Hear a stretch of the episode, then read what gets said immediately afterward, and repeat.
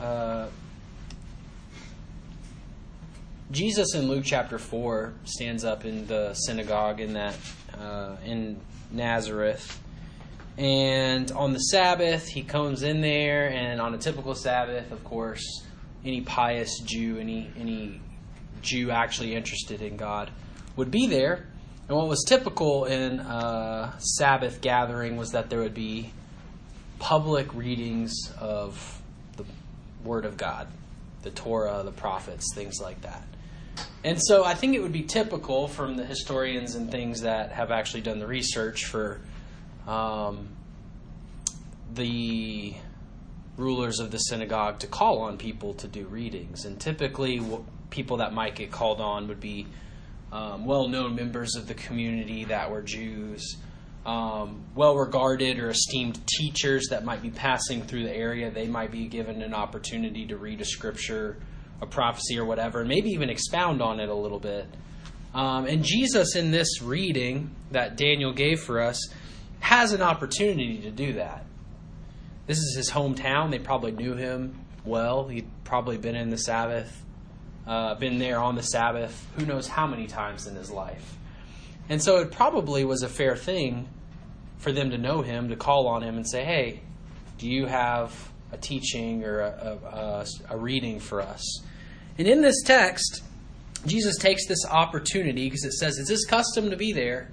He takes his opportunity, he stands up to read, and he pulls out the scroll of the prophet Isaiah. And I have no idea what Jesus would have looked like or anything like that, but I just imagine this guy unfurling this scroll. And what we would call the 61st chapter of Isaiah, um, I have no idea how many scrolls Isaiah took up, or if it was just like one giant scroll. I imagine it wasn't. So, whichever scroll he unrolls, he turns to this 61st chapter of Isaiah and he reads what we would say are the first couple verses of that chapter. And this is what it says The Spirit of the Lord is upon me because he has anointed me to proclaim good news to the poor. Some translations say afflicted.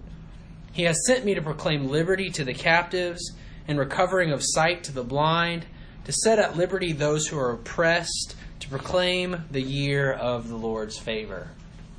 Good reading, uh, very hopeful reading. I mean, if I was just going to stand up in a crowd of believers that were waiting for God to like make his big move to restore them to glory and like provide all these blessings, this would be a popular reading. But this is where this story maybe takes zags when maybe you expect it to zig. Jesus reads this and then he says in verse 20, he rolls up that scroll again. He gives it back to the guy who got, I guess is in charge of scrolls or whatever. And he sits down. And so it's almost as if people are expecting him to elaborate on the teaching. I think that was the custom. You might read something and talk about it a little like we do. And everybody's kind of looking at him. And while he's sitting down, this is what's said Today the scripture has been fulfilled in your hearing that's the zig when you're expecting the zag. Like you expect maybe an examination of what the promises are about. What is God actually saying? Or maybe you expect uh, an explanation of the Messiah and like what that's going to look like and maybe what to be looking for because they are expecting him. But Jesus just sits down and says, This is done. that's what fulfilled means, right? Like this is completed. Right? Now, you and I Hopefully, you're in this room because you recognize Jesus as being the Messiah that fulfilled all these prophecies and things like it. But even for you and me, or maybe I'll just speak for myself, even for me, it seems kind of odd because Jesus, this is Luke chapter 4. He hasn't done a whole lot in the account of Luke yet as far as his ministry is concerned. And certainly he hasn't completed like his mission, and that was to be innocent and offer that innocent life for all of us who are guilty.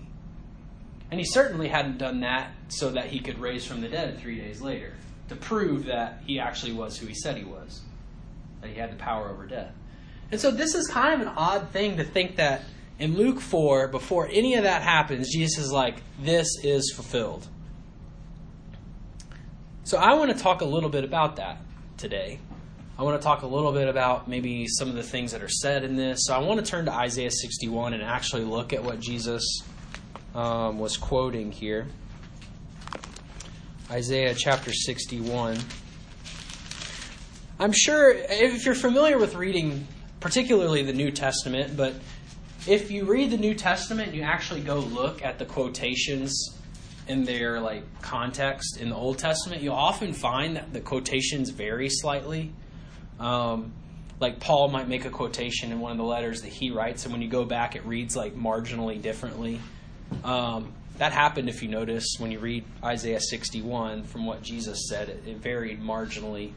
Um, but let's read Isaiah 61. I want to read three verses here, just the first three. I don't have time this morning to go through the whole of Isaiah 61, but I just want you to know that it is probable that even though Jesus stopped his reading at more or less verse 2, it is probable that he was invoking much more than just those two verses by citing them. Right? And so just keep that in mind. If you have time on your own to read Isaiah 61, maybe at lunch or something, there's so much in this that Jesus fulfills.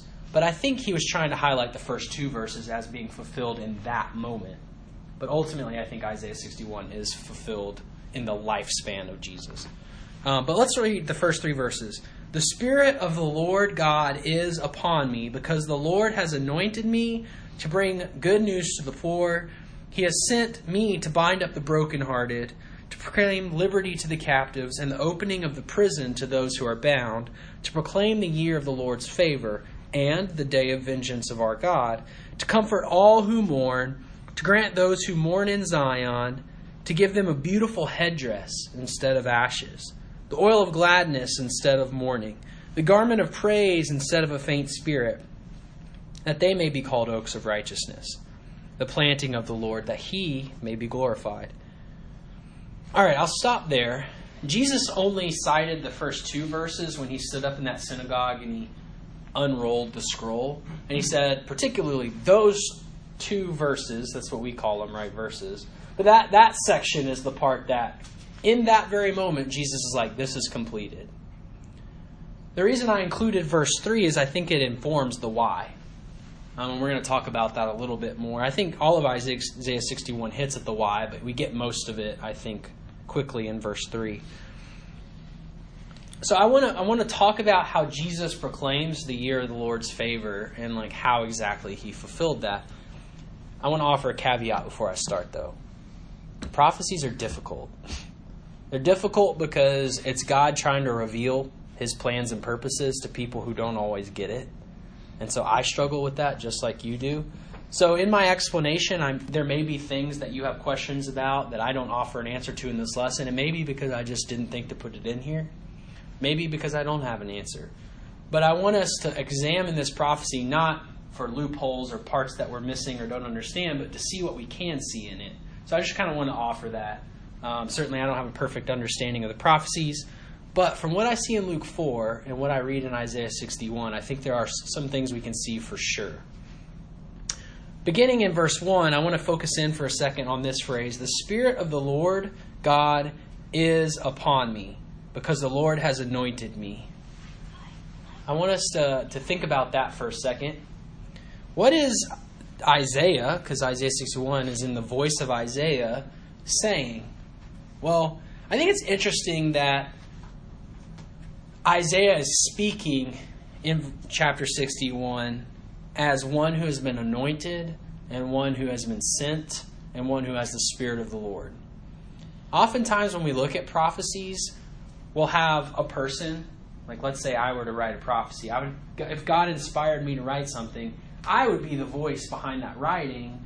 But oftentimes, I would write in the voice of someone else or something else, right? So literally, Isaiah might be the one putting the the pen to the paper, so to speak, but he might say, "The Lord says," right? And we understand that like Isaiah's like the vessel through which the Lord is communicating. But sometimes there's these instances where he's not Isaiah, he's not the voice of Isaiah, and he's not exclusively the voice of the Lord. There's times where it's like he's someone else that's kind of unnamed, and we kind of piece together who that is. Well, I think verse 1 is giving us this idea is that he's someone the Lord God has put the Spirit on, and he's someone who's been anointed, and he's going to talk about the reason he's been anointed. This is what we typically call like a messianic prophecy. Like there's one promised here. In fact, uh, when we look at this, like uh, this idea of anointing, I've never been anointed. I've never been in a culture that really does that much, and I've never been in like a family that did that kind of thing. Um, some religions still do that. Some faith systems do that. Even some cultural, like just where you grew up, people do that sometimes. The idea of anointing biblically is just this idea, like in Exodus 28, that like priests were literally given oil over themselves to kind of denote that they've been tasked with a special thing by God or a role, right? Kings were often anointed um, as a show of leadership, as a show of uh, power, and all the things that come with the, the, the crown, we might say they'd be anointed. Well, certainly in the old world, in history, that was a prominent and important thing. And so, this person, this voice that Isaiah is speaking of, has been anointed and been given the Spirit of the Lord. And so I think it's important to see that. I think it's important to understand that the prophecies of the Messiah, which just means the promised one, the one that was spoken of coming, is often referred to as one having been anointed. And so I think it's fair to say, and especially as we continue to move through these verses, that it's clear that this is not Isaiah saying he's anointed and he's going to do this stuff. This is, he's talking about, in his own voice, someone else that's been picked out to do this. And I hope that it's clear from Luke 4, right? Jesus is saying he's that one, right? But Isaiah identifies that, or Jesus even identifies himself as being the one anointed, as being filled with the Spirit. Um, and it's important to see that Jesus, when in Luke 4, when he reads from this text, he gives the purpose in a broad sense, why he's been anointed and why he has a spirit, because he's come to bring good news to the afflicted or to the poor. when you think about Jesus' life, it really wasn't like kings and priests and governors that responded well to him. It tended to be the marginalized, the poor, the afflicted. God set it up that way. Isaiah 61 is proof that he was designed, his purpose was such that the poor and afflicted stood the most to benefit from the one who had been anointed and was given the Spirit of God. Now, what's important to know about that and to understand for those of us who are not poor, and I would say no one in this room really in the truest sense is poor in, in an absolute term, is that we're really poorer than we believe ourselves to be. There's more senses than money to be poor, right? Poor in spirit, uh, poor spiritually, poor so many other ways. And so, really, Jesus was spent, sent for anyone who acknowledged their affliction, their poverty. But that tended to be people who couldn't escape it. They knew they were poor. They had no reason to think otherwise, right? The sick, the lame, the blind, the people with no money, all those people. And so Jesus was sent to bring good news to people like that. So, how do you bring good news to someone that is afflicted or poor? You know, I, I don't know if I have a great answer to that. My my answer, if I wasn't looking at Jesus and I had no spiritual understanding, if I was a blank slate, would say, "Well, bring the money." Right? Like that's the solution. If they're poor, then what are they lacking? Money right? Resources. There's a lot of poorness, right? Like some people are poor in friendships, like they have no friends, right? You'd say that they're poor in that regard. Bring them whatever resource or thing it is that they're lacking and they're not poor anymore. Well, Jesus does that. Look in these verses. He has sent me to bind up the brokenhearted, to proclaim liberty to the captives, the opening of the prison to those who are bound to proclaim the year of the Lord's favor and the day of vengeance of our God. In this sequence of things, he identifies various types of afflicted people. Right? The first one that he mentions is that there are broken-hearted people. Maybe you've been a broken-hearted person at some point in your life. Maybe you are right now. You can identify with that. what it is to be brokenhearted. Maybe you don't feel like you can identify with that, but maybe you've been around people that you know that are kind of that way or have been that way. Probably all of us can understand being brokenhearted. Right? Jesus, as the anointed one, is the one sent with the Spirit of the Lord. He's here to bring good news to the brokenhearted. And that's specifically that he's here to like bind up that brokenness, right? I always think of mummies when I think of the word binding. Um, I remember watching this movie as a kid, and I don't even remember what movie it is. There's just this one scene that stuck out in my mind.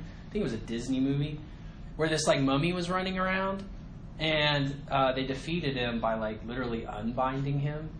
Like they just like pulled at the thing, and he kind of unwound and fell apart.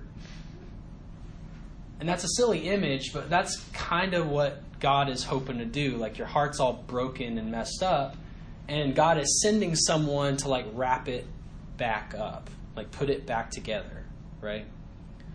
The other thing is, or the next thing is, that there are people who are captives. And he says this kind of two different ways. He says captives, and then he also says those who are bound or who, those who are prisoners. And what Jesus is hoping to do to bring good news to that kind of poverty is he's saying, you know what? If you're bound up, if you're a prisoner, if you're a captive, I have liberty for you, I have freedom. And I also am going to open up the places that you're bound in. Right? That's that's the reading of the text. The opening of the prison and the proclaiming of liberty. I've never been in prison. Not like I've never been a prisoner, an inmate, or anything like that. I know people who have been, and in a much smaller sense, I've been like bound up or captive, you know, when I've done something bad with my parents or whatever. But like in a much greater sense, I know what it is to be restrained, right? To like want to be able to do something or pursue something or be something and literally be bound, like be restricted from that. There's a freedom or a liberty that I wish I could like grab onto and I just can't. Right? And sometimes it's my own fault, sometimes it's circumstances. And Jesus is here to say, you know what? You're bound in, maybe literally, you're a prisoner or captive, and I'm here to set you free.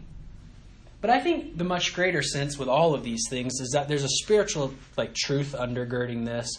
There's something binding you. There's something making you a prisoner, and I'm here to like release that.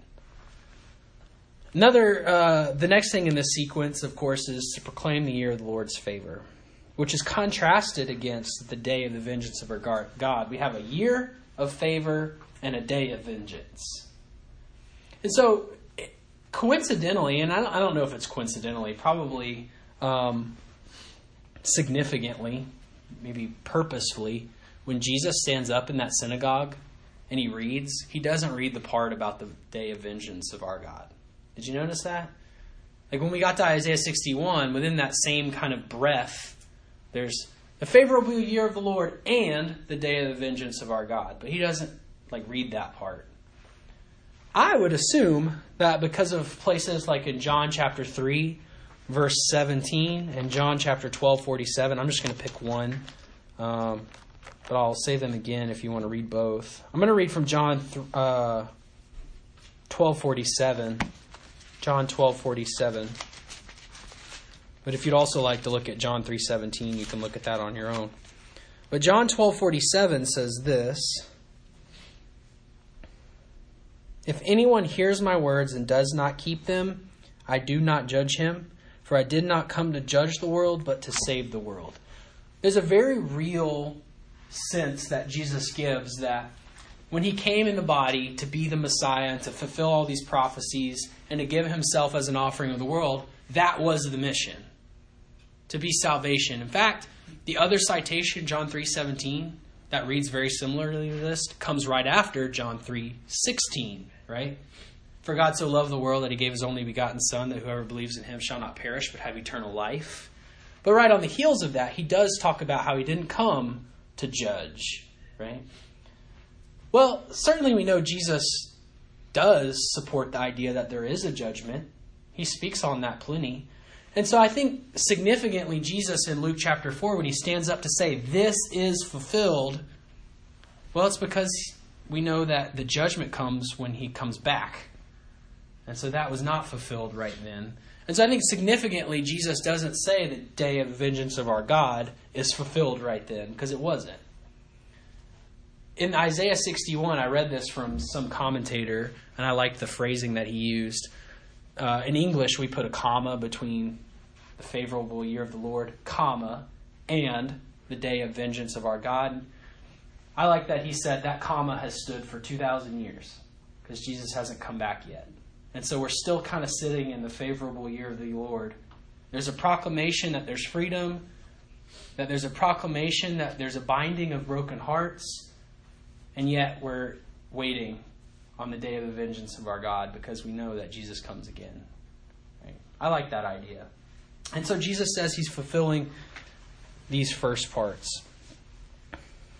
Well, all right, so that's kind of a what, right? That's like the statements made. Who is really poor? Because it's not about money. It's not about, you know, the girl or the guy that let us down that broke our heart that one time. That's not what Jesus is trying to say. It's not, you know, about like literally being an inmate. Jesus doesn't come like with a like holy set of keys and let everybody out of prison. So, what is he really getting at? I would imagine that most everybody in this room knows that Jesus is interested in spiritual things, that he came for spiritual reasons. And so your mind probably has already turned that direction. But it's worth saying that this prophecy of one who's been anointed, who has the Spirit of God, is bringing good news about sin. We know Jesus' purpose was not to heal everybody. Like, not every lame person walked when Jesus was on the earth. Not every blind person saw. Not every sick person was made well. Jesus provided signs so that they would believe that just as uh, he says, you know that I have the power to forgive sins. Rise and walk and take up your bed, right? So, when we look at this text, Jesus, or this Messiah that Jesus says he is him in Luke 4, he preaches good tidings to the, to the poor because sin impoverishes. Like, it makes you poor. Whatever thing, whatever wealth, whatever riches you have to bring to God is decimated when you've sinned.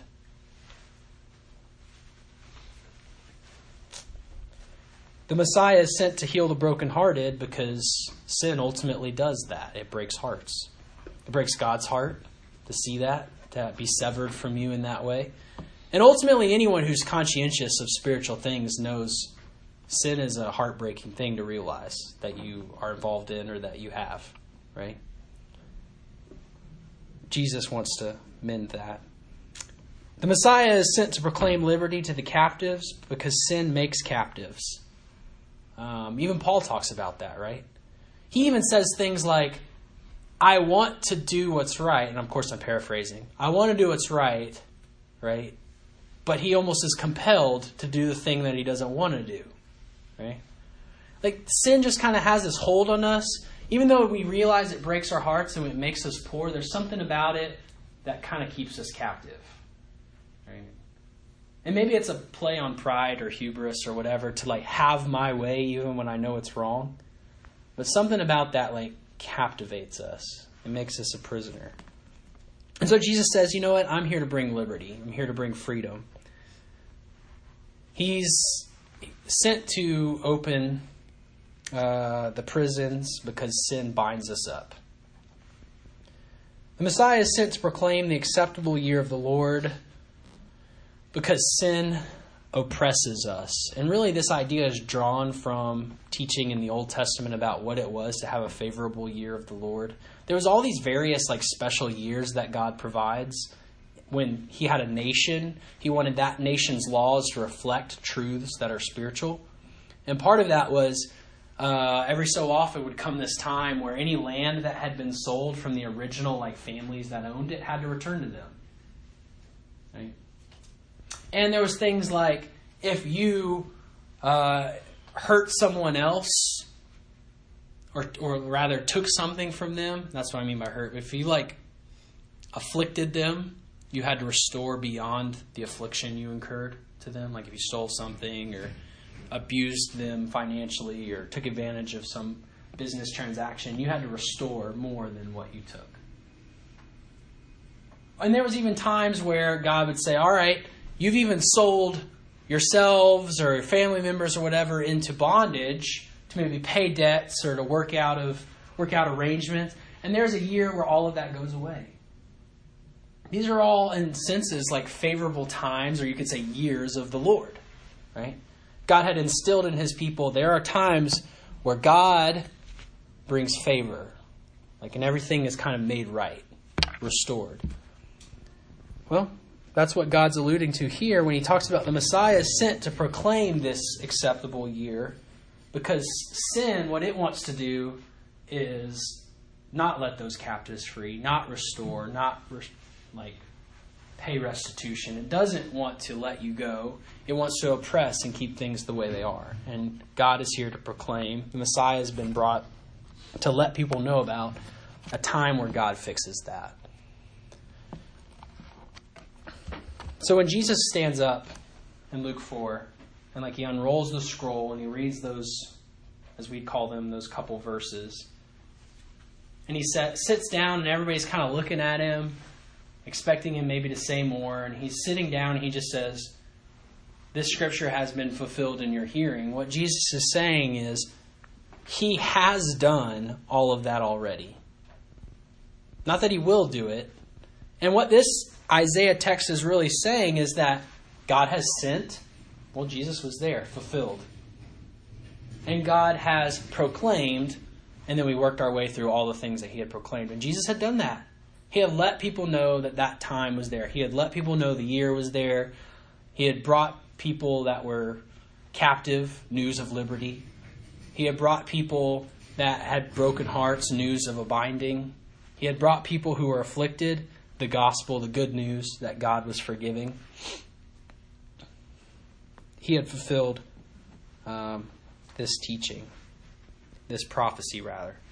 But look at the part that Jesus didn't really talk about, and that is verse 3. He didn't say, This is fulfilled in your hearing. Um, but I do want to talk about this because I think it's important and short here. We could go through all of Isaiah 61, but I'll just focus in on verse 3. To grant those who mourn in Zion to give them beautiful headdress instead of ashes, the oil of gladness instead of mourning, the garment of praise instead of a faint spirit, that they may be called oaks of righteousness, the planting of the Lord, that he may be glorified. Because the weight of sin is so like devastating or grievous to us, Jesus naturally, as the Messiah, the one who has fulfilled the first section, is going to have to comfort people. Right? And verse 3 of Isaiah 61 is all the ways that Jesus is ready and willing to supply comfort to those who he's like ministering to. The people that were captive that he's letting go, the people that have broken hearts that he's binding, he's ready to comfort. And look at all the ways that he does this. Um, verse 3 to give them beautiful headdresses instead of ashes. I've never been one to wear a headdress. Um, but the picture here is like when you mourn, typically what's all over your face in biblical history? Ashes. You just heap them on your head, right?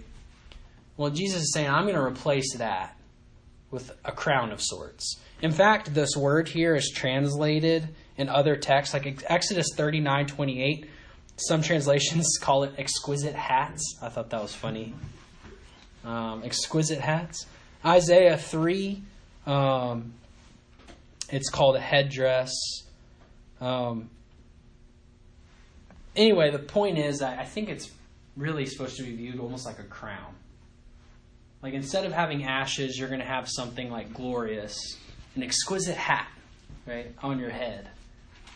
And as funny as that image is for me, the idea is that when God, when the Messiah is sent and he proclaims, he's ready to comfort.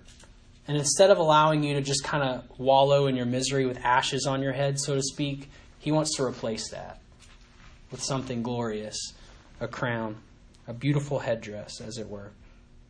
Instead of the mourning, So he doesn't just like, you know how sometimes like you're sad and you'll like mask it, but you're still really sad? Jesus doesn't just come to like say, okay, you can stay sad, but just make sure you wear the headdress. Right? He says, I'm going to give you a headdress, and I actually want you to change how you feel, like what's going on. Because he says, instead of mourning, he's going to give out oil of gladness. Um, I don't know exactly like how that works, right? Instead of feeling sad, instead of mourning, I'm going to receive an oil of gladness. But the idea is that like you actually feel different right? Like you have the headdress and you're not like, oh, okay, I'll just like fake it till I make it kind of thing. Jesus is saying, I'm going to give you this and I'm going to give you gladness as well. I'm going to replace the mourning. And also, he says, instead of a faint spirit, right, this again is like kind of an internal thing. Instead of feeling faint and weak and just heavy hearted, you're going to have a garment that you kind of put on of praise, which is the opposite of being faint or, or heavy hearted, right? Like there's a strength there, there's an energy there, there's praise. And so God is saying, I'm going to make you look different. I'm going to put a headdress on you. I'm going to make you feel different. Instead of mourning, you're going to be glad, and you're going to have praise instead of weakness or faintness about you. Jesus is willing to do all these things for the people that he's freeing, for the people that he's binding their hearts for. He's proclaiming that that's possible, and he's willing to help with the mourning by doing all this other stuff as well. So not only does Jesus change the state that we're in, right? Brokenhearted to having a bound heart, captive to being free. He changes the way we relate to that. Like instead of being sad about it, now we're actually happy.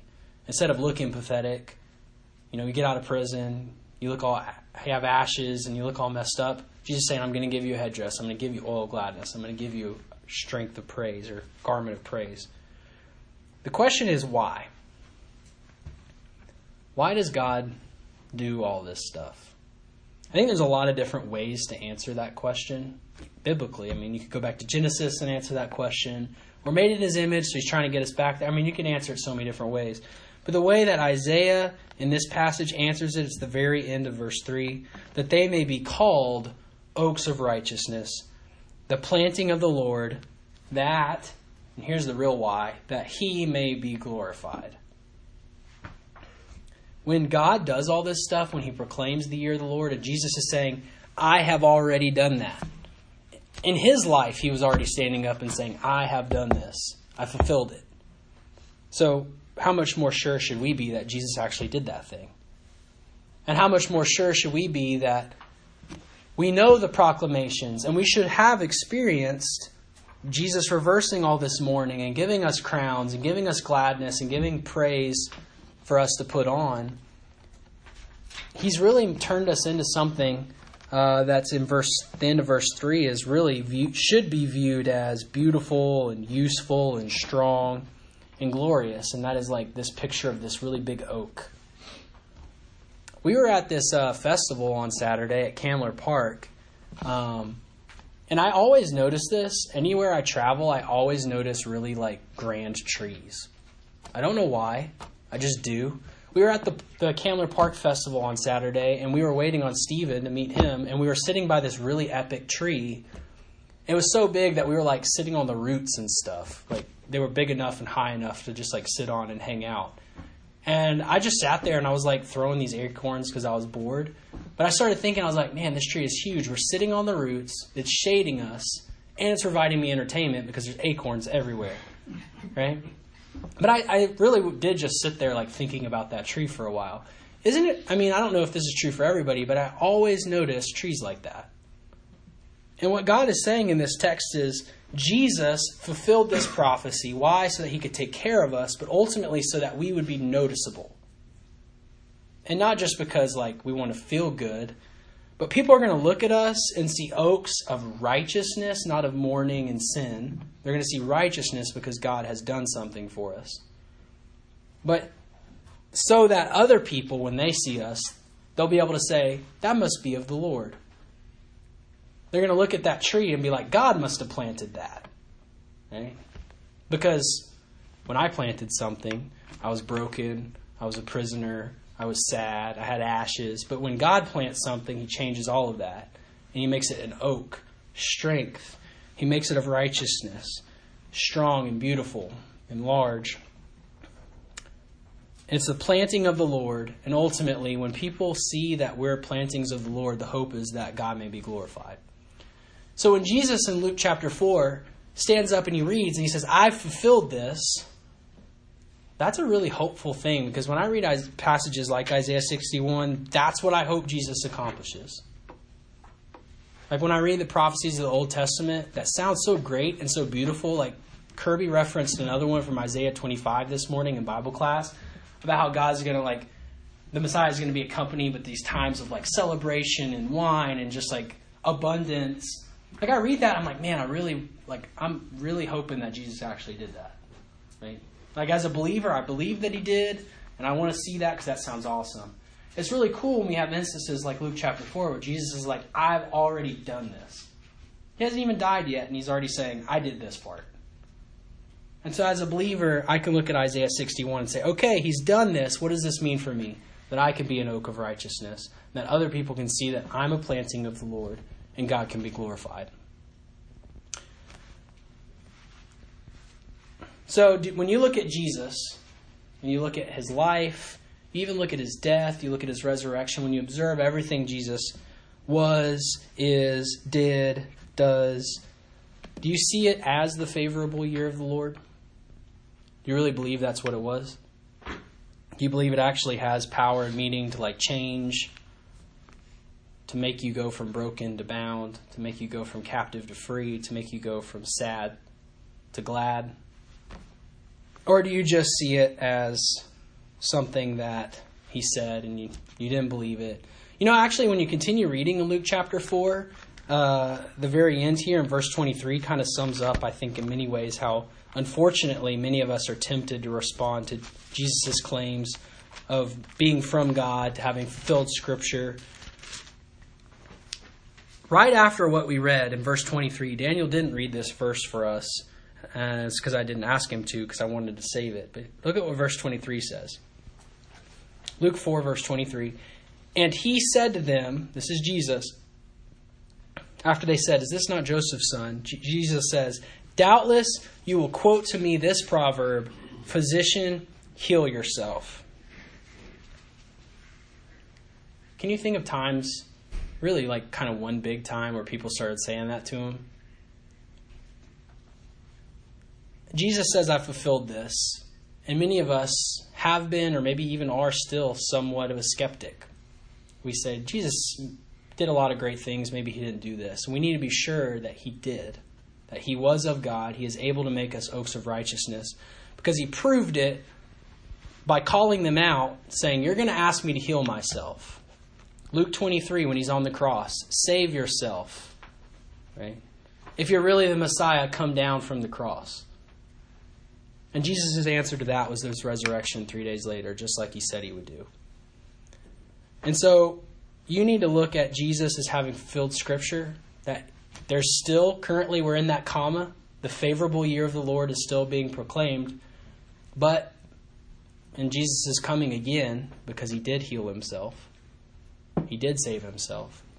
We know that, just as Isaiah says, there will be a day of vengeance of our God. So, do you see and do you believe in the favorable year of the Lord?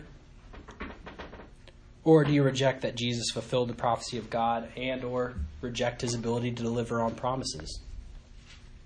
Are you an oak of righteousness?